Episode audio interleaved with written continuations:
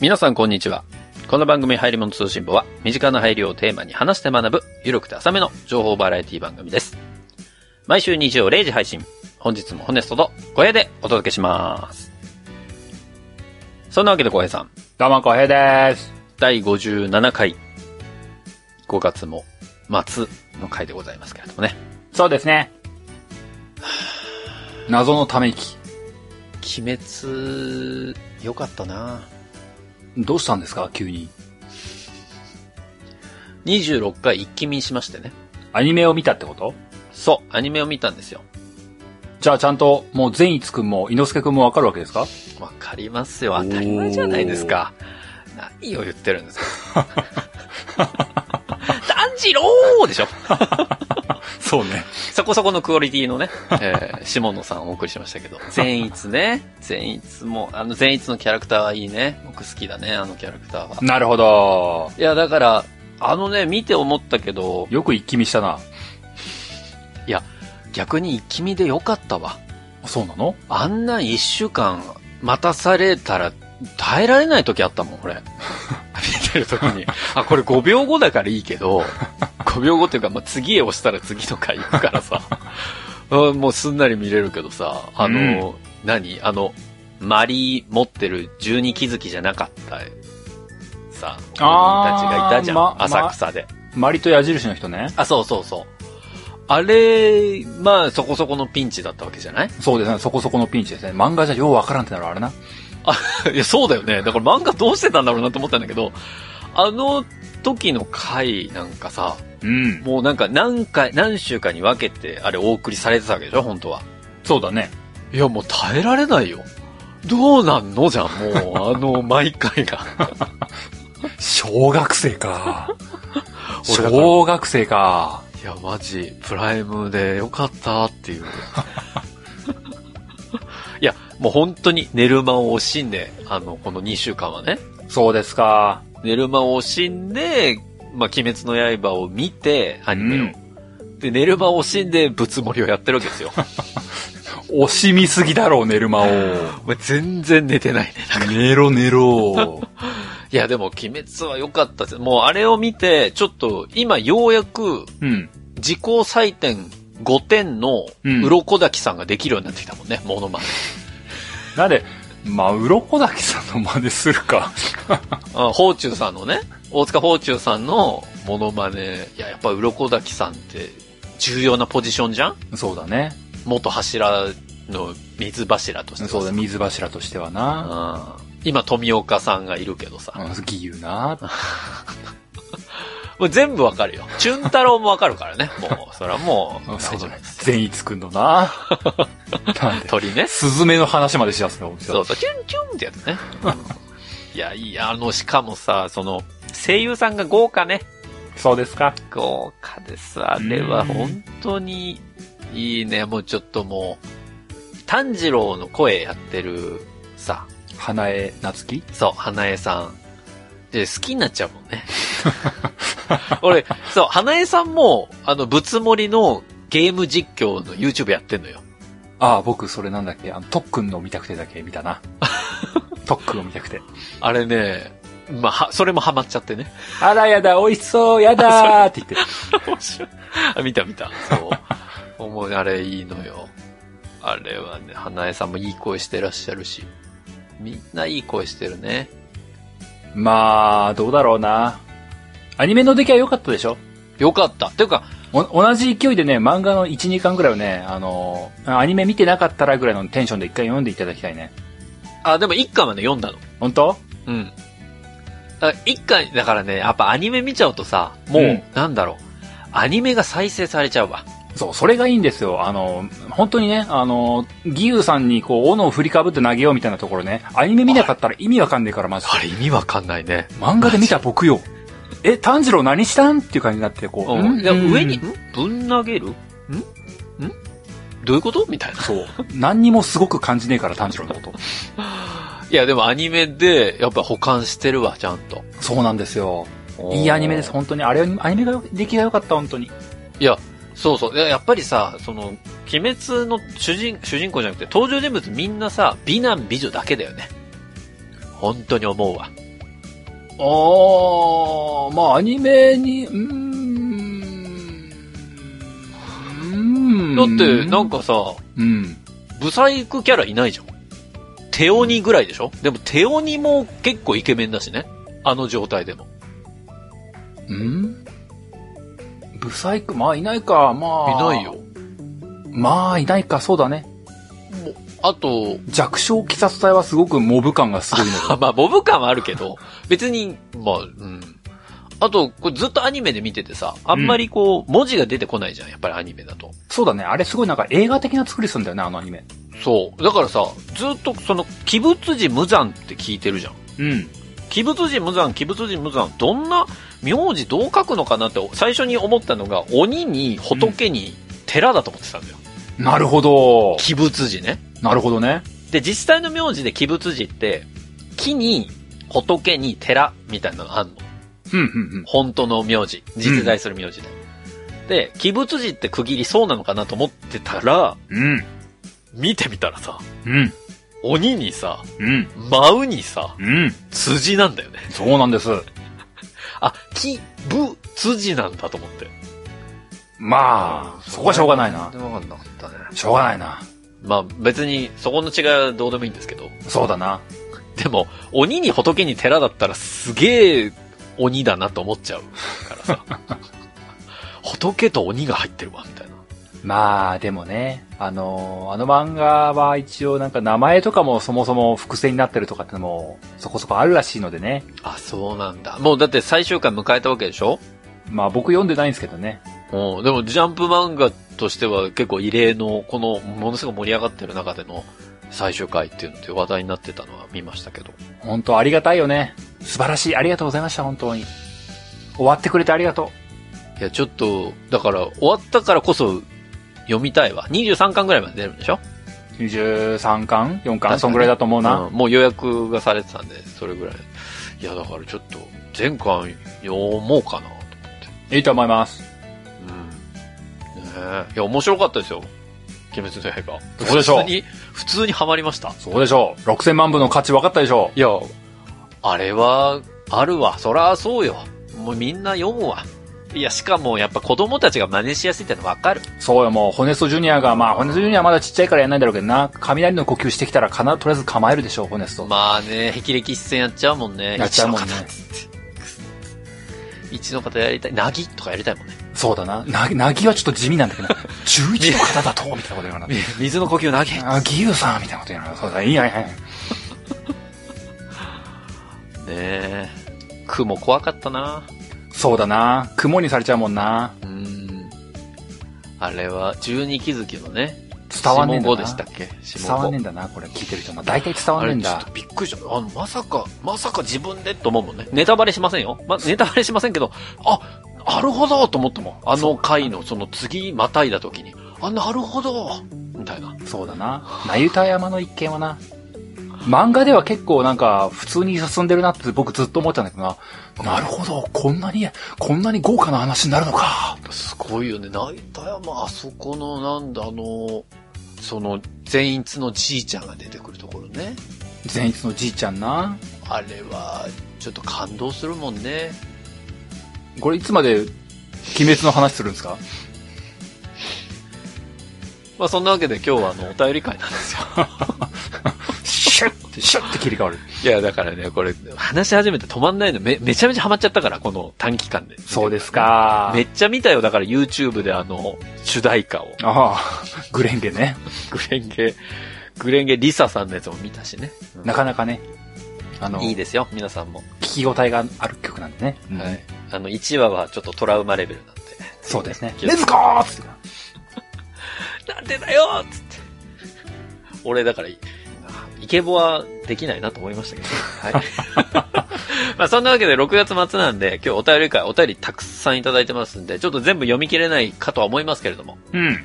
えー読めるところまで読んでいきたいなというところで、えー早速本編に入りたいと思います。はーい。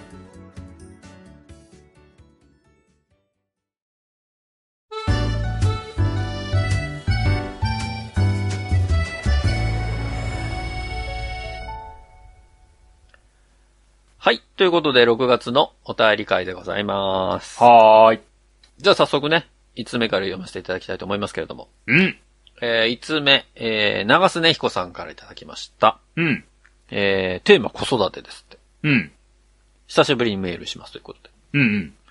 えー、子育て会を聞いて早速3月に生まれました、鼻詰まり息子に1000円くらいのお手軽な鼻水吸引器で、父子で激闘を繰り広げております。おーおーホネソさん、おすすめの高級機は私のプレゼンの能力では許可がおりませんでした。 かわいそうちで役に立ったものは、ピジョンの哺乳瓶をレンチンスチーム消毒機、かっこ2000円台がうん付け置きより早く楽なので、もし哺乳瓶を使う際はおすすめですよ。う。うんうんこれうち使ってましたね。うん。うんうんえーうちの子は3月生まれなので、コロナの影響がじりじりと面会が厳しくなる感じでしたが、単位まで隔離などなく済みましたが、今後はより出産後の面会など厳しくなりそうなので、お二人ともども体調管理にお気をつけください。ということでいただきました。ありがとうござあいりまがとうござすい。ます。鼻水吸引器を、えー買ってもらうためのアシストをするとですね、単純に鼻詰まりを解消してあげるだけじゃないんです、鼻水吸引器というのは。そうなのあれ、こう、口ではなかなか吸いづらいって話しましたけど、うんやっぱり、口だとね、まだまだ鼻の中に残るんですよね、鼻水が。で、そうすると、鼻水の中のこのウイルスっていうのが残り続けるんで、うん。風がね、長引きやすい。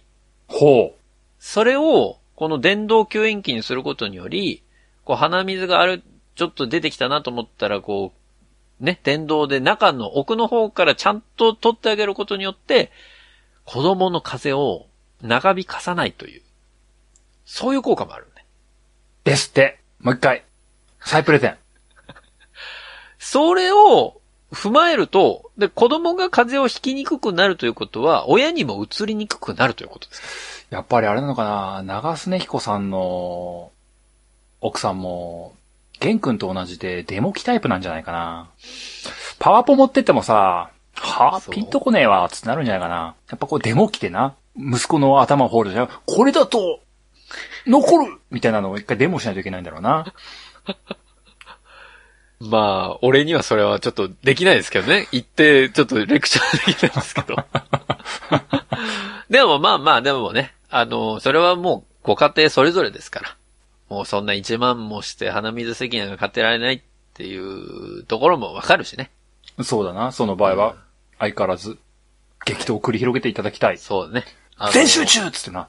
そう。鼻のあ呼吸っつって、スーッつって。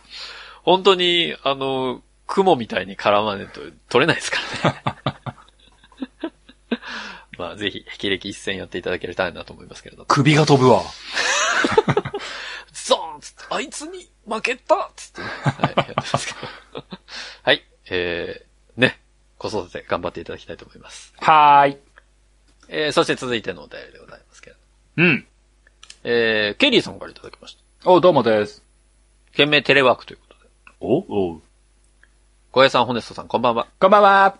コロナ禍の最中、いかがお過ごしですか普通に過ごしてます。僕は家で引きこもってパソコンでアフターコロナに始まる仕事用の資料作りや編集作業に勤しんでおります。ん。 1月に安物ですが作業用の机を購入したおかげで家での仕事をする環境が改善され快適になりました。ふんふん。コロナ禍でテレワークを始める人が多くなりました。うん。家で仕事をする環境が整ってない人たちが仕事机を買い求めているそうで、うん。手頃な価格の机が品切れになっているそうです。注文をしても家に届くのは6月になるというものもあるそうで、どうしたものかと友達は困っていました。うん。テレワークの普及で流行り物の傾向も変わるのでしょうね。お二人のおすすめテレワークグッズはありませんかではまたメールしますね。ということでいただきました。あありがとうございます。ね。おすすめのテレワークグッズか。テレワークグッズなぁ僕はそれこそディスプレイは買いましたけどね。まあ僕は Spotify とラジオトークだね。そうえか。うん。うん。僕はもう完全に行き切ったよ。行き切ったのあのー、まあ、東京とか関東圏はどうなのかわかんないですけども、うん。僕の住んでる宮城県は仙台市は出社も普通なんですよ。ほもう、もう普通なんですよ。う。普通になってんのうん。ほなので、あの、会社に行く、まあ別にテレワークする自由もあるんですけども、う。うん、うまあん。会社に行くことも普通に多いんですよ。ほで、ただまあ、テレワークしていた時期もあったのでね、う。うん。もう何でしょうか、最近はもう会社にいても普通にイヤホンぶっ刺しながら働くっていうのが普通になりまして、あー、なるほどね。家での環境をそのまま会社でもやるっていうことね。完全に私は悟りを開きまし たね。もう関係ないって。それいいじゃん。でもたまにさ、やっぱり僕の職場でもいるんですよ。このイヤホンしながら仕事してる人。うん、やっぱりこの昔ながらの感覚が残ってる僕からするとですね、うん、お何聞いてんのこの人って思っちゃってる時があったわけよ。うん、うん。お音楽聞いてんのかなまあ音楽聞いてんだろうな。ポッドキャストかなみたいな 思ってたんですけどう、んうん。まあそう考えると最近の働き方としては普通なんですよね。あれがね。まあ、聞かない方が普通な気もするんですけども、ただですね、あのー音楽は意外と聞かないなと僕も思っていまして、おうあの、ラジオトーク便利ですね。ラジオトークね。ラジオトークはいいよね。もうずっとゆとばずさん聞いてますよ。ゆとばずさんね。まあ、人気ですもんね、ゆとばずさん。ラジオトークはやっぱりあの代表の井上さんですか。あの、女性の方が代表ですけれども。うん。あのね、ラジオトークは、ラジオトークの中でちゃんと盛り上げようっていうのをいろいろラジオトークさん主導でやってくれてるよね。そうだね、あれはいい、あいいプラットフォームだよ、あれ。あれはすごくいい。ラジオトークさんは本当にいいと思います。うん。ラジオトークで配信してない我々が言うのもなんですが。そうなのよ。ちょっとだから、あれ見てるとさ、プロモーション見てるとさ、僕うん井上さんフォローしてるんですけど、そのツイッター。あ、ラジオトークでやるのありだなと思うもんね。思う時あるもん。なるほど。こんだけ、そのなんだろう。ラジオトーク側がこの番組いいですよってプッシュしてくれるって、やっぱりポッドキャストないじゃん。い今のそのアップルポッドキャストには。まあまあ、ないわけじゃないけどもな。まあ、ないわけじゃないけど、ほぼ効果はないじゃん。 ひどい言いようだな。うん。でもこの前、あれよ、アップルのあの、上の方のさ、でかいバナーのところに、うん。農家の種のバナーがバーンと出てたよ。あ、見た見た。そう、あれすごいなと思って。すごいな。うん。まあまあね。いろんな、こう実際に僕たちが聞いてる番組もこう、人気になってくなっていうのを本当に目の当たりにしてる最中ですけどね。まあ、入り物としてももう気づけば半分くらい Spotify で聞いてるんでね。もうし知らぬ間に移行が図られてるんですけどもね。ありがたい。本当に、Spotify で聞いていただいてる皆さん、Spotify 聞いてますかありがとうございます、本当に。最近 iTunes で入り物としても見ないなって思ったら意外と Spotify で上位にいるんですよ、入り物としても。あのねありがとうございます。今までなんかずーっと下の方のなんか順位だなと思ってたのに最近チロッと開くと、あ、もうふ安定的に二桁台になってるなっていう。 ね。まあ、それ以上にゲームなんとかがもっと上位にいますけど。だまだま。まあね、素晴らしい。まあ皆さん。図らずも iTunes から卒業しつつあります。卒業。 まあ、そうですね。順位も出てこないしね。 まあ、そうですね。テレワークずつ、私、なんだろうな。なんだろうんうん。なんで、机買ってモニター買って、もうモニター4つぐらい買って、360度モニターにして。こっち、ブラウザ。こっち、エクスプローラー。こっち、メモ帳みたいな。豪華みたいな開き方するんじゃな いのう。で、あと一面はスイッチでしょ。タヌキチが、うんなんとかだなもん。 まあね。うんあんまりテレワーク、そうね。テレワークで買ったの僕ディスプレイぐらいなんで、他はないですね。まあでも十分な買い物だと思うけどね。あまあね。でもそんなに高くなかったんで、うんすぐ届いたし。いいと思います。うん。はい。ぜひ皆さんもね、テレワークで役に立った商品あれば送っていただければと思います。送るのうん、はい。あ、あの、メールを ね、メメールを送ってねってことよ。これあの、ホネストチャレンンジみたいな話じゃないからね。あ、あの、皆さん、ホネストチャレンジ、ホネスト家にスイッチを届けろは終わりましたんでね。終ああ、そうなんだ。はい。わりましたね。あの、のぶたをプロデュースでホネストを見つけろはまだ引き続きやってますんで、ああ、もねう。、誰ももう探してねえわ。一件だけ、あの、ありましたけど。あ、本当に はい。 間違ってましたけどね。違いま した。しかも間違ってるという。はい、続いてのお便りです。うん。えー、萩原さんからいただきました。はあ、はあ、えー、こんなテーマはいかがでしょうかということでいただいて。うん、どんなテーマでしょうかえー、こんにちは。えー、書籍編集者の萩原です。あ、どうもご無沙汰しております。先日ぼんやりとツイッターを見ていたら、ホネストさんのツイートを見つけ、最初はぼんやりと見ていたのですが、途中で姿勢を正しました。どんな長文書いたんだよ、ホネスト。いや、140文字しか書けないからね、あれ最初はぼんやりしてた中で144ちゃうだろ元 SN48 の大木明子さんと、乃木坂46の高山和美さん、うんお二人の本、ご本を紹介されてました。はあ、は大木さんの新刊は後輩が担当させていただいたもの。つまり、弊社出版物なのです。お買い上げ、誠にありがとうございます。あ、ここまで PR です。そして、そこからの連想なのですが、うん。以前、骨タルという人気コーナーがありましたね。おー。リニューアルした後の聞いた人知らないでしょ知らない。骨タレはあっ、たのリニューアル前の。あったはいのよ、そういうの。あの人気コーナーでは別になかったけどね。あったのよ、なんかたまにやるやつ。ホネスト、ネクストブレイクタレントを紹介するっていうね。骨やつあ、りましたけ骨どとた。骨取ったじゃねえ。 骨垂れでやらせてもらってんだ、ずっと。 えー骨垂れ書籍部という切り口で、えー小説を出しているタレントさんを紹介するというのはいかがでしょうかほー。なるほど。松井玲奈さんのデビュー作、カモフラージュも話題ですし、はあ、はあ。書籍化はされていませんが、HKT48 のライブでの寸劇の脚本をメンバーの田島メルさんが書いたことも一部で話題です。寸劇の脚本を書いた。へというわけでご検討いただけますと後人です。ー。ほそして、ここから先は別件です。う。は適宜スルーしてください。あ。うん。何のことかと申しますと、はい。私、ポッドキャストを始めました。あ、おめでとうございます。ポッドキャストに精通している、椿ライドウさんにお声掛けいただき、うん。落語に関する番組をやっています。ほー。お後がよろしいようで、と題して、月に3回、おじさん2人があーだこうだと無責任に喋っています。そしてここからが大事なんですが、は椿さんと知り合ったのは、ゆとりっ子たちのたわごと、かっこゆとたわあ。のオフ会好。きだねー。ほんと好きだね本当にね、やっぱり萩原さんと言ったらゆとたわのイメージありますからー。ね。どんな時でも毎回ゆとたわ入れてくるもんね。布教活動がすごい。 ううちの番組とゆとたわさんそんなに関係ないからね。好きだねー。はい、なんですかそれでえー、そしてゆとたわを知ったのは渋谷のイベントに流行りも通信ものお二人が出演されると知って聞きに行ったら、ゆとたわのお二人もゲストとして参加していたから。うん。つまり、流行りも通信もの存在がなければお後がよろしいようでは始まっていません。間違いなく。あー、そういうことね。なんかは、い無理やりフォローしてくれたのね。ありがとう。ありがとうございます。えー、特勤マッシュ渋ちゃんの言い方で言ったら、ドミノを倒したってことですよ。これ は。みんな。ほねそれとちょっと気持ち悪くなるな、なんか。ドミノをどう倒すかっていう話なんですよ。あれでしょ成功法で倒すんじゃなくて、デコピンで結構遠くまで飛ばしたらたまたま当たって、うゆとたわパーンってね、ゆとたわ効いた、みたいなうん。そうそう、うん当たっちゃったみたいな。めぐりめぐって、お後がよろしいようで始まりました、っていう。運命って不思議ですね、っていう。そんなつもり全くなかったのに、っていう、なんか結構、案にいろいろ含んだやつなんでしょ萩原さんよ。つれえわ。自分で変な解釈して自分で辛くなるな。つれえわ。えーということをお伝えしたく、なかなかと書いてしまいました。うん。このような状況ですが、お二人のやりとりを拝聴することで心の平安を維持しています。ありがとうございます。ということでいただきました。ありがとうございます。締めのフォローまでつれえわ。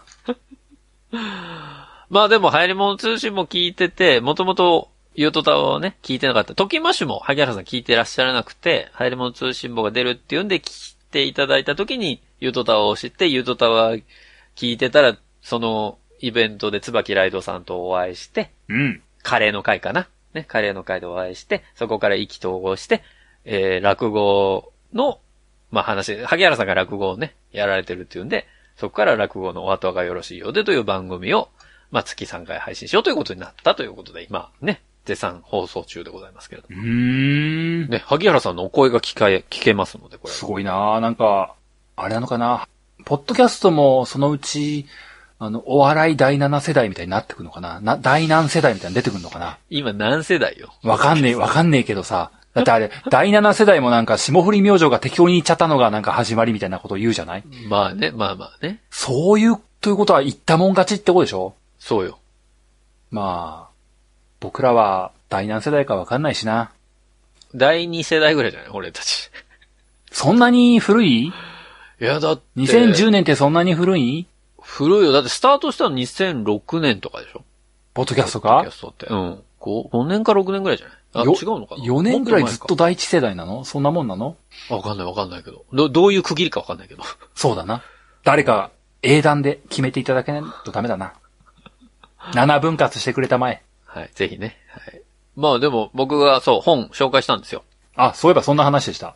はい。あの、その元 SDA の48の大木明子さんって、あの、骨垂れで紹介させていただいた、うん。夏子明子さんってね、双子のアイドルやられた方がいて、うん。あの、それこそ信太をプロデュースに二人とも出てるんですけど、うん。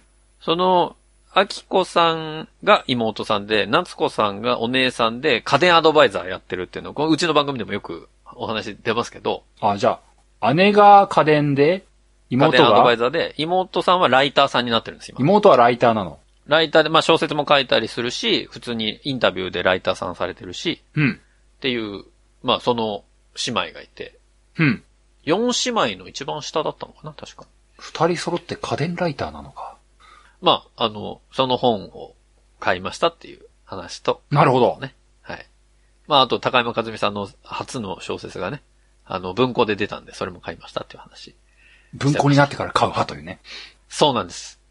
ハードカバーはね、ちょっと持つの大変なんで、ちょっといつも文庫で買っちゃうんですけど。ああ、でも、あれよ。あの、大木さんのは本はハードカバーで買いました。なんでだよ格差を感じる。いや、しかも、サイン本だったの。 アメージング。それ高山和美よ、それ。そう、高山和美の方や、うんよく出てきたな、しかも。よく出したな、我ながらな。まあ、ぜひね、気になる方は読んでいただきたいなと思いますうけどね。ん。はい。そして次のお便りです。うん。えーリコベイさんからいただきました。リコベイさん。リコベイ。初めて聞くタイプの名前だな。えー、件名はじめましてということで。どうもどうも。えー、ホネストさん、コヘイさん、はじめまして。どうもは。じめまして。リコベイ、かっこ、ラム酒の銘柄です。ほう。と申します。ほうほリニューアル後の3回目から聞き始めて、すっかりハマっています。う。ありがとうございます。ありがとうございます。さて、今年のゴールデンウィークはステイホームのため、どこにも出かけませんでしたが、う。うんうん。毎年、みんな今頃お出かけして楽しんでるのに、私はどこにもお出かけしてない。の焦りに苛まされていたのが、うん。今年はそれがなくて、早津を聞きながら心置きなくゴロゴロしていられました。なんか申し訳ねそして、家にいると買い替えや修理が必要な家電などに向き合うこととなり、え。はこれはちゃんと考えなくてはと思い知らされました。あ。なるほど。一つは、家電とは言いませんが、お風呂です。ほう。我が家のお風呂は、リフォームの時に旦那が舞い上がりすぎてしまい、ラブホカってぐらい、あらゆる機能を盛り込んでいます。えジェットとバブル機能、ええ足を伸ばせるゆったりした浴槽。えおー。しかもその浴槽には、七色に光るライト付き。広い浴槽なので、小柄な母はたまに溺れそうになっています。今はジェットが壊れ、水垢が溜まりやすく、素人では交換できない照明の玉切れにも悩んでいます。もう一つは冷蔵庫。 おー。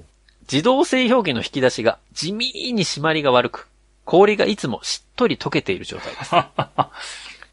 お風呂はともかく冷蔵庫は早く買い替えたいと思い、先日の放送であった LG のインスタビュードアインド アをコソコの通販サイトで見てみました。なぜ見たお風呂がもう一つ作れる値段だったので、すっきり諦めがつきました。そう、そうだな。なので、シャープの製品で心さんを試してみたいなとか思っています。うん他にもおすすめの冷蔵庫があったら教えてください。うん。うん。まだ検討中なので、いい情報があればありがたいです。またお便りさせていただきますと、いただきました。ありがとうございます。ありがとうございます。あの、先に一つ言っておきますけども、はいはい。ハヤツで家電を参考にするな。お願いだからしないでくれ。散々や ってんのに。散々自分やってんのに。あれは、虚構新聞だと思って聞いて くれ。大抵、嘘だと思ってくれ。そうおか。願いします、まあ本当に。いや信じないでくれ。れでも寺尾の玄君はあんなこと思ってない。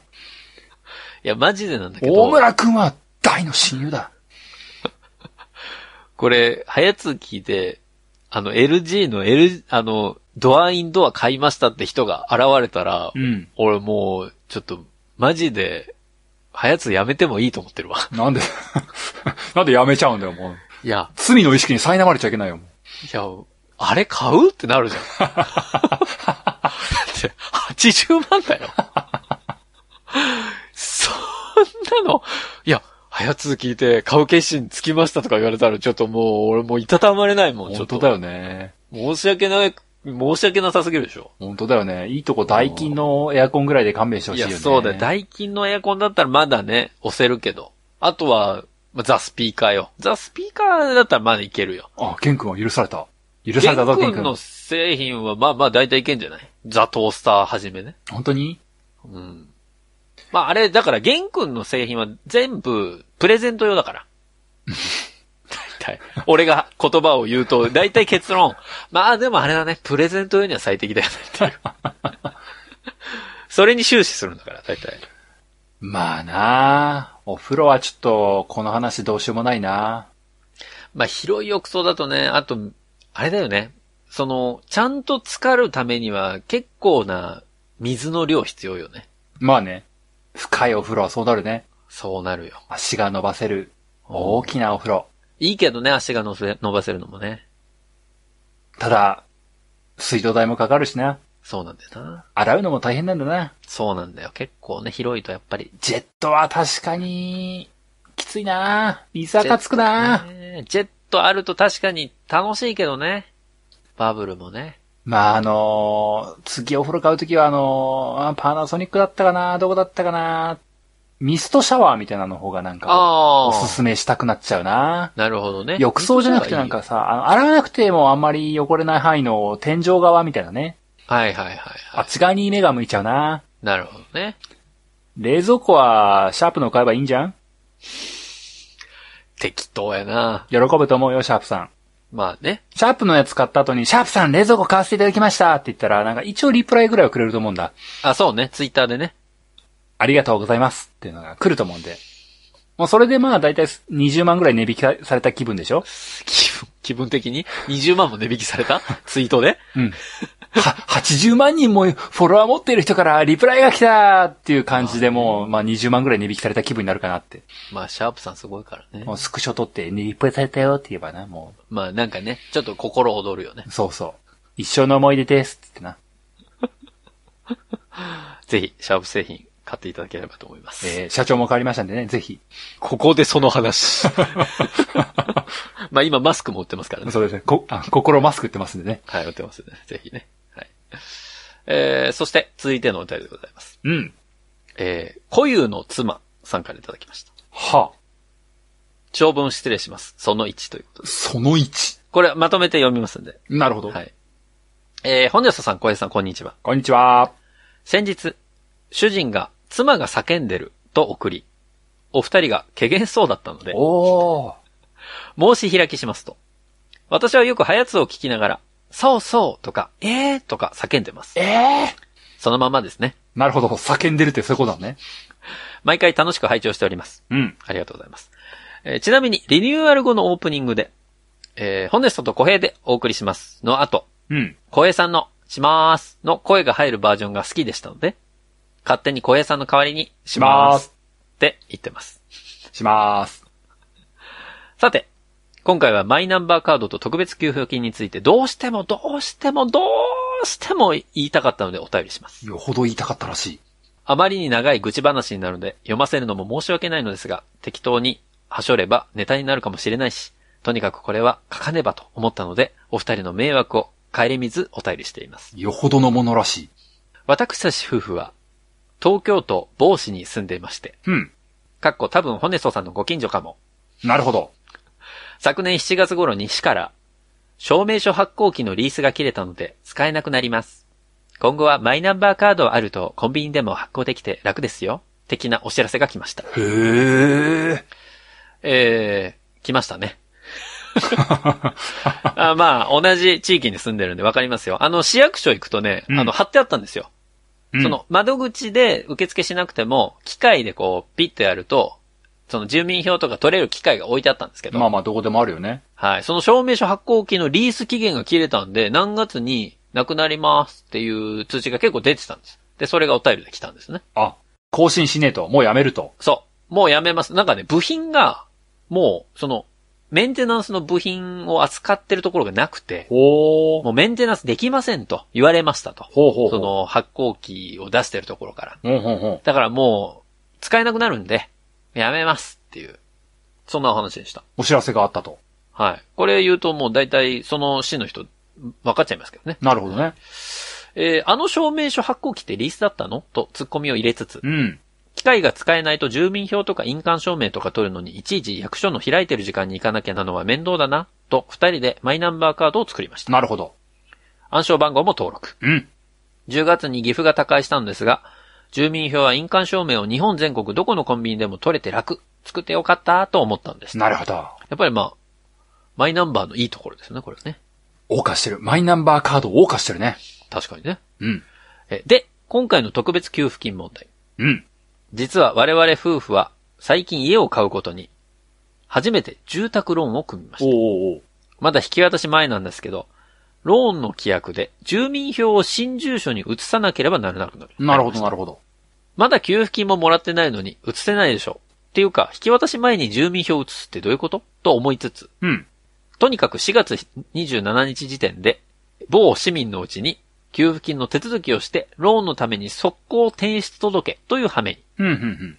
マイナンバーカードがあればスマホでできると知り、えー、かっここれもコロナ騒動の折、私の iPhone7 が突如県外病になったため、iPhone8 に機種変という悲しいお話がありますが、とりあえずう割愛ん、なるほど。いろいろあったんだな。うん。早速やってみたところ、あれ ?4 桁の暗証番号は合ってるけど、6桁の方がわからない。ざわ、どこかに書いといたはず。そうだ、写真撮ったぞ。ざわ、 iPhone 変えるとき間違えて消したっぽい。ざわざわ、うなだれる私。ざわ。どうする、カイジ。ざわざわ。そこへ未だ iPhone SE の旦那が、うん。あ、そういえば会社にカードリーダーあるかも。それだー取ってこい今すぐだーまたなんかドライブ感あるタイプの人だな、この人もな。旦那は暗証番号を2つとも覚えていて、おおカードリーダーさえあればすぐ申請できる。これで大丈夫。やったね。ところが最後に思わぬトラップがありましたう。ん、うん。カードリーダーに入れても読まないんでうす。ん、うん、 NEC の SCR3310。うん。うん、うん。対応機種なのに。うん。二人でうなだれつつ、ネットで情報を探っていると、Amazon のカードリーダーのレビュー欄に、カードの差し込みの向きにご注意、との文字が。ほう。えいやいや、まさかまさか。なんとカードを逆さまに入れたり読み込みました。 普通表向きに入れますよね。あるよね。たまに ETC カードで裏側に刺すようなのあるけど、そういうことあるよね。かくして私たちの6時間以上の格闘は無事落着しました。Amazon レビュー書いてくれた方、ありがとう。うん、本当に愚痴ばっかりでオチもあるようなないようなお話ですみません。うん。すまないついでにリクエストもしちゃおうかな。な、なるほど。コロナ禍で本屋も図書館も閉まったので、うん。 Amazon、ヤフオク、メルカリで本や DVD が盛況に売られているようです。うん、うん、電子書籍元年っていつでしたっけうん。うん。でもやっぱり紙の本がいいんですかねごえさん、鬼滅も紙の本で読んでますなあ。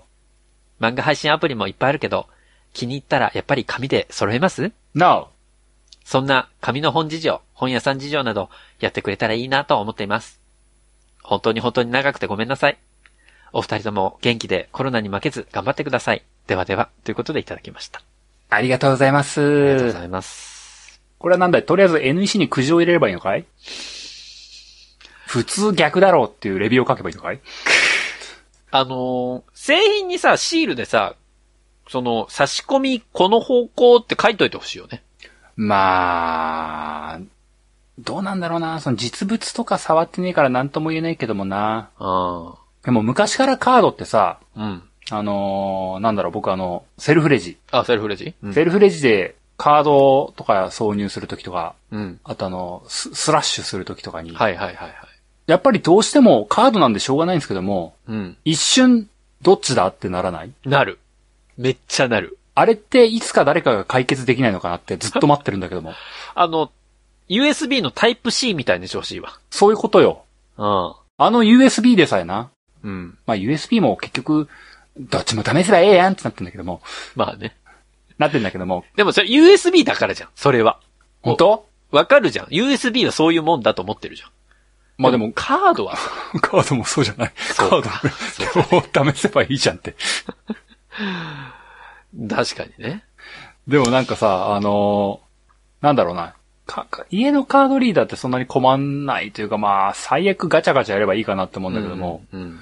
あの、レジの時ってやべえなって思うんですあよ。ーわかるわかるわあの、無人レジのあのさ、後ろから迫ってくる、あの、像怨念 早くやれや感ね。鬼の気配炭治郎か、お前。そう、もう、もう、まずいって。こ、これはもう次男だったら耐えられないって。ちょ、俺は長俺男は長男だったらだ耐かえら。ら耐れない。えられ ない。耐えらいれや、ない列、列の圧に次男耐えられるわ、別に。全集中の呼吸を常駐させるなんて、っていうのが。カナオの条件判定はどうかしている。どんなにやっても薬をかけられてしまうみたいな。バチャその、その状況になりますけれども、あの、やっぱりカードってあの、究極4方向あるじゃないですか。まあね。試す位置ってもう、うん。あれやめてほしいよね。もうだからそれはカナオのさ、あの、裏と表のコイン投げて出た方刺しゃいいんじゃないのそうそう、出るまでやるからみたいなね。そうそう、表っつって。いや、やめてくれよっていう。それやるんだったら普通に刺せやって思っちゃうけど。そうな、なんとかしてこうあの、ピー、ピー、ペイ、ペイってあれをなんとかこうキャンセルするの欲しいよね。欲しいね。あの音いらないよね。一体分かってる。分かって、はいはい、はい、こっちですねって分かってるから。あいつ初心者かよってあー後ろで見たら。おいおいあの、骨スーツのやつ、初心者かよ赤いランプつけないでほしい わ。一旦、一旦、まあ、せめてここは黄色だろうって思うもんね。あとあの、暗証番号間違えた時のやるせなさね。あ、すいませんつっ てね。もう一回やりますんで待ってくださいっていう感じのね。いや、後ろの人もさ、あの、鬼の行走やめてくんないかな。その、鬼殺隊来ちゃうよって思うもん。その匂いで。そうだな炭治郎来るよって思っちゃうね。そう、ただまあ相手はまあ大体加減の月だからな。もう12気づきしかいねえみたいな。でも、十二気づき、あれだよね。無残に、最後の方、なんか5人まとめて殺されてたよね。うん、そうだな。もう、店長さんからな。もう、12気づきは、加減の付けは解散することに決めたとか言って、うわーみたいな。これ、読んでない人何のことかマジでわかんないからどっね。ちの話なんだよ、これはもう。カードの話とかじゃなくて、もう、どちらかというと、鬼滅の話の成分が多いんだわ。まあでも、これは、いろいろ試行錯誤したけど、マイナンバーが、まあとりあえず使えましたよっていう例ね。そうだな。うん。引きこもごもありますよねっていうやつだよね。ただまあ、今日ちょっとご紹介できるかわかりませんけど、うん。この後に、この、使えなかったぜっていう意見も来てるんで。ええー。まあね。それちょっと、そこまでなんとか行きたいな、たどり行着ききたたいいな。ね。はい。じゃあ続いてのお便り行きたいと思います。はい。えー、原翔さんからいただきました。だまだま。えー、ありがとうございましたということで。どういたしまして。小江さん、ホネストさん。短期間での投稿となりました、原翔です。うん。新業態での1周年、おめでとうございます。そうですね。真相回転。緊急事態宣言とかされましたけどもね。レストランじゃないんだよレストランとかじゃない通常営業です。おい、よろしくお願いいたします。売り上げは8割減ですけども、なんとかやらせていただいております。売り上げとかないのよ、 うち。ずっとゼロでやらせてもらってるのよ、うち。事前事業こあ、受託事業じゃなかったのひょっとして。で事前事業のうち、ほんとゼロだから、本当おに。かしいおかしい。出資は、あの、出はあるんだけどさ。おかしいおかしい。特定大沢さんツイッターって聞いたんだけど。入りがないのよ、うおち。かしいおかしいよ。安倍のポッドキャスト始まったって聞いたんだ安け倍ど。のどポッドキャスト始まってないわ。ういうことえー皆さん、えー緊急事態宣言が、えー発令された、その後にですね、私も、えーステイホームということで、ポッドキャスト、始めてみます。あ、安倍ちゃんが始めたのか。安倍のラジオとい うことで。これ止めてくんないとずっとやっちゃうからね、こ れね。もうなんかね、半端なクオリティなんでね、止めるほどでもないみたい1な。回目のゲストはですね、えー麻生、えー副大臣に、えー来ていただきました。えー、あの、私はですね、もうね、それやるのもう、ホネスとかサンドイッチマンぐらいだからさ、もう、伊達ちゃんとホネストぐらいだからさ、もう、なんとかしてよ。伊達ちゃんのあれはお面白いよね。えー先日、えーアメリカの大統領、トランプさんと、みたいな。前の前をするな、もう。クオリティが変わんねえんだはわ。いはい。えー続きですけれども。はいはい。えーまた、エピソード53で投稿したテーマについて取り上げていただき、ありがとうございました。い何でしたっけや、あの、ホイップチャレンジのアンサー会ですね。あー、骨っぷチャレンジね。ホネップチャレンジです。 えーそれほど活発にツイッターなどやっておらず、SNS リテラシーが低いと思っていたので、大変参考になりました。うん。さすがにマンホールから位置を割り出されるとは思いませんでしたう。ん電信柱とかガードレールも危なそうですね。うん。うん。えー芸能人の投稿が空ばっかりというのは知りませんでしたが納得でうす。ーん。さて、漫画大賞、ルローニケンシン、鬼滅の刃など久々に漫画の話題が多くて嬉しかったです。うんうん。鬼滅の刃はちょうど5月18日発売後で最終回となり、絶頂期に終了するというジャンプには珍しいいい終わり方だったと思います。ありがとうございます。鬼滅の刃といえば、いやありがとうございます、おかしいな今スルーしそうになったけど、書いてないから君。後藤家さんじゃないから。小夜春、ワニ先生つってな。えー、鬼滅の刃といえば、うん。コロナが流行る前にファンから聖地とされる、太宰府のかまど神社に行きましたが、おう絵馬がものすごいことになっていました。おうおうおう過去写真を添付しようと思いましたが、投稿フォームからアップできなそうなので、ご興味あれば、かまど神社絵馬で検索してください。なるほど。えー漫画大賞の過去作を見返して、7割ぐらいは読んでいるものでしたが、結構ドラマ化されたりしているものがありましたね。うんうん。実はアイドルやドラマの話題にあまりついていけないのですが、うん。小林さんの熱い語りで、まんまとルローニケンシン、実写版を見てみたくなりました。ありがとうございます。コロナが早く落ち着いてくれるといいのですがう、んうん。酔ったまま打ち込んでいるせいか、長くなり失礼しました。次の一年も楽しみにしておりますということでいただきました。ありがとうございます。まあ、まさかの、鬼滅の話から鬼滅の話にね、来ましたけれども。うんそう、そうだね。あのー骨っぽチャレンジは、いろいろと、まあ、ツイッターでもご意見いただきまして。いただきまして。あのー投稿に気をつけましょうみたいな話、本編にしようと思ってたけどしませんでしたみたいなこと言ってましたけど。うん。これもいつかやりたいですね。あ、そうなのうん。あの、結構ツイッターそれから見てるんですけど、あ、この人ちょっと、このツイートしてると危なそうだな、みたいな人結構いいたやいや、もうみんな骨そブロックしよう ぜ。やだよ、も俺のタイムライン誰も出てくなくなっちゃ う、それもう。SNS が楽しくなくなるわ、つってみんな骨そブロックブロックっつって。いや、でも僕別にそれで探そうと思ってないからね。運営に報告しますかはい。やみめたい、なやめてください。もう俺、アカウント停止されちゃうんで。ホネストが凍結されてるっつって。もうそしたらもう二度とつぶや かねえわ。もうまあでも気をつけてくださいね。特にこの時期ですから。もうステイホームしてると家の近辺のことしかつぶやかないですからね、皆さんね。そうだぜよひね。気をつけていただきたいなと思いますけどね。うーん、なるほどな。まあ、炭治郎、禰豆子、ね、善逸。いやー、いいよね、鬼滅はね。まあ、鬼滅の刃はちゃんとルローニケンシンを超えてくれて僕は嬉しいですね。いや、まあまあ、ついに、ついにジャンプで、ルロケンを超える侍漫画がやっときましたよ。そうね。ありがとうございました。本当にありがとうございました。もう、成仏できます。それこそ鬼のように。いやー、あれ、俺、なんか分かった気がするわ。えあの、ワンピースは読めないけど、うん。この、鬼滅は読めそうだなと思ったのは、うん。多分ね、俺、世界史嫌いなんだよね。出た、また、その、社会嫌いみたいな話来たよ。いや、でも、なん、かろうじて多分あの、大正時代ぐらいは、まあ、まだ許せる範囲なのよ。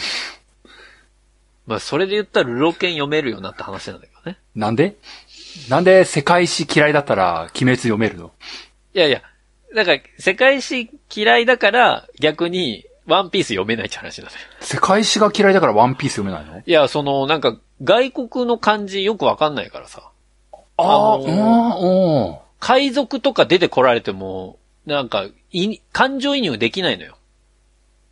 皆さん、この子だいぶこじらせてますよ。え、嘘いないそういう人。え海賊とか言われても、だって、海賊ちょっとピンときませんみたいな。海賊ダメなの鬼殺隊はいけるのよくわからない自殺隊はだなっ。てさ、あの、政府非公式の組織なわけじゃん海賊もほぼ一緒だがよ。いや、いそうじゃん、鬼殺隊は。あ、そう、そういなやの、海賊本当にいるけど さ。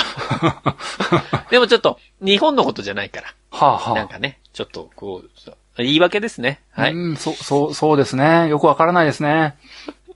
ホネストがワンピースを読めない理由、これからしばらく募集しますんで、お便りお待ちしております。うん。分析して送ってください、皆さんね。はい。えー、そして、多分今日これが最後になります。うん。えー、ケリーさんからいただきました。あ、またケリーさそう、これを読みたかったんです。ん。なるほど。えー、件名、マイナンバーカードということでいただきました。うん。小江さん、本田さん、こんばんは。こんばんは。僕はマイナンバーカードを持っているので、臨時給付金はオンラインで申請しました。うんうん。スマホでオンライン申請と検索したら、マイナポータルのアプリをダウンロードしろと表示がありました。うん。この時、こんなアプリがあったのかと、初めて知りました。なんでもうすでにダウナーなテンションになってんのケリーさん。どうしたの何があったのアプリをダウンロードして起動して、うん。アプリ内から臨時給付金の申請をタッチしたら、ウェブサイトに飛びました。な、ヒロシなのケリーさん。ケリーですって、あれなのマイナンバーカードの IC を読み取るために、マイナポータルに再び飛ばされ、スマホからデータを読み取ってもらいました。なんか常にこう、謙譲語になってるのはなんか親しみが湧くね。手動で先ほどのウェブサイトに戻って、一部を手動で情報を入力、そして再びマイナポータルに飛ばされ、また IC を読み取り、また手動でウェブサイトに戻って、手続きの続きを入力させられました。もうちょっとついていけなくなりましたね。何が起きてるんだケリーさん何が起きたんだケリーさんケリーさんあっちに行ったり、こっちに行ったりするので、入力ミスでもあるのかと思うくらい不安になりました。なるほどな。不安になったんだな。心細かったんだな。念のため、もう一度最初からやり直して、なんてことを繰り返しました。疑心暗鬼。 60分くらいかかって、最後にパスワードを入力するのですが、うんうん。僕の場合は失効しているから申請できないと表示が出ました。 だったら最初から言っといてほしかった です。これ書いてないけどね、書いてない、書いてないことも言ってるよ書いてない。本数が、ど、乗り移ってる。後日、市役所に問い合わせをしたら、住所変更したため、執行していると分かりました。 なるほどな。住所変更した時にマイナンバーカードも手続きをしたのですが、パスワードのことなんて一言も言われませんでした。うーん。スマホ内でも、市役所でも振り回されました。 郵便で申請がとても楽だと個人的に思っています。ちなみに仕事柄、医療保険、介護保険や福祉関係の諸手続きをすることがあり、申請書にマイナンバーを記入するところがあります。番号がわからないと、こっちで調べて書いてあげるとか、書くと何かと面倒くさいので空欄のままで構わないと言われることが多々あります。うん。マイナンバーカードのキャラのうさぎさんの名前も知らないし、浸透させる道はのりは長いだろうなと思っています。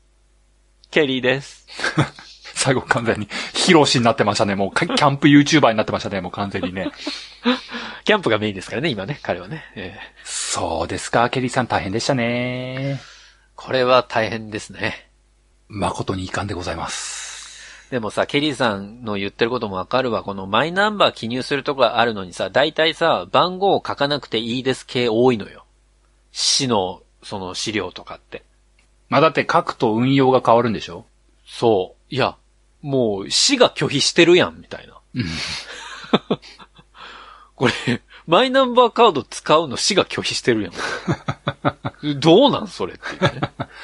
だって書くと運用がちょっと難しくなるんだもん。しかもさ、これでさ、その、マイナポータルのこと調べてたじゃない前のね、そうんの放送をやるために僕調べてたから、うん多分それのクッキーかなんか残ってたんだろうね。その後、ひたすら広告にさ、マイナポータルの話が出てきてさ。なるほど。なんか、マイナンバーカードは、あの、持ってても安全みたいな YouTube 広告まで出始めてさ、いや、俺そんなにマイナンバーカード作ろうと思ってなかったんだけどな、みたいな。まあ、しょうがないよね。まあね、使われてないってことなんでしょうね、これはね。ちなみにケリーさん、あのキャラクターマイナちゃんっていうらしいよ。そう、マイナちゃんですからね、うさぎさんはね。ちゃんと調べましたよ、僕も。うん。白ウサギの妖精なんですって。妖精なんだ、あれ。うさぎじゃないんだ。うん。ずっと昔から日本に住んでいた白ウサギの妖精のマイナちゃん。マイナンバーが導入されることを知り、マイナンバーの PR キャラクターを買って出てくれました。なんか、丹波の白うさぎみたいになるけどね、それ。って書いてたよ。そこまで読んでなかったです。目や耳が1なのは、マイナンバーが1人に1つであることを示しています。また、手に1を持つことで、マイナンバーを大切にしていただきたいという願いを込めています。とも書いていましたよ。よく覚えてんな。ちゃんと調べたんだよ、今日向けに。さすがだな。マイナちゃん。ケリーさん、マイナちゃんだよ、マイナちゃん。マイナちゃん。覚えて帰ってくださいね。今日それだけ覚えればいいですから。ケリーさんを苦しめたのは、マイナちゃん。彼が、マイナンバーが一人に一つだってことを言いたいから、ケリーさんは、住所変更したんじゃないかなって。ちゃんとそれ、僕に教えてくれたかな教えてくれないと、意地悪しちゃうぞっていう、そういうテンションだったと思うんだ。教えたのよ。市の人に教えたのよ。言ったのよ。変更したよって言ったのよ。うん。でもなんか、その変更した時にパスワード変更毎回必要なのそれ。それ大変じゃないまあ、市の人に言うだけじゃなくて、マイナちゃんにも言ってほしいって話だよね。そこの方向、あほそのほうれん草が抜けてたからってこそうとそうそう。市の人があ、ーまあ、失念してた可能性も大いにあるんですけれども、ケリーさんが、マイナちゃんにちゃんと上心、伺いを立ててなかったから。あ、もうじゃあ、マイナポータルに関してはマイナちゃんが絶対存在なんだ。住所変えていいですかもう旺盛だ。マイナ旺盛だ。じゃあ、うん、そうだよ。申請していいですか誰だそいつ。どうしよっか。キャラクター変える代替案がないわ。ホネストにするか。そうしよすげえ攻撃されるじゃん、俺う。。ホネスト、だってあの、やっぱ、あの、住所特定能力とか高いしさ。やめ ろ。見た目もちょっと役所のっぽい、人っぽいしさ。いやスーツ着て るけど。すげえちょうどよくない白目だし。いや、あそこ1にするんかよ。 おい目のとこ1に変えたらさし。ばらくツイッターの俺のアイコンそうしようかな、1に。 マイナ、マイナちゃんです。つって。マイナちゃんですって。 1大切に持ってるわ、そう したら。マイナンバーの要請の、ホネストの要請の、マイナちゃんですって言って。意意味わかんない。名1になってて、住所をすぐ特定しちゃうぞ、とか言やってさばい、やばいやつ だ。それ危険人物だ、それもう。特定犯じゃない、もう、もはや。まあね、そんなマイナンバーカードのお話、まあね、二ついただきましたけど、うん。皆さんからのね、お便りまだまだお待ちしておりますんで、このままエンディングに進みたいと思います。はーい。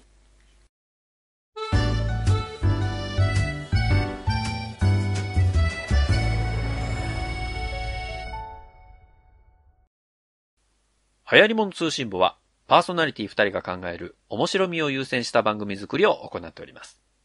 番組内での商品、サービスの紹介は、面白みを優先するあまり、誤り、語弊のある表現を用いてしまう場合がございますので、内容の審議によくご注意いただくようお願いいたします。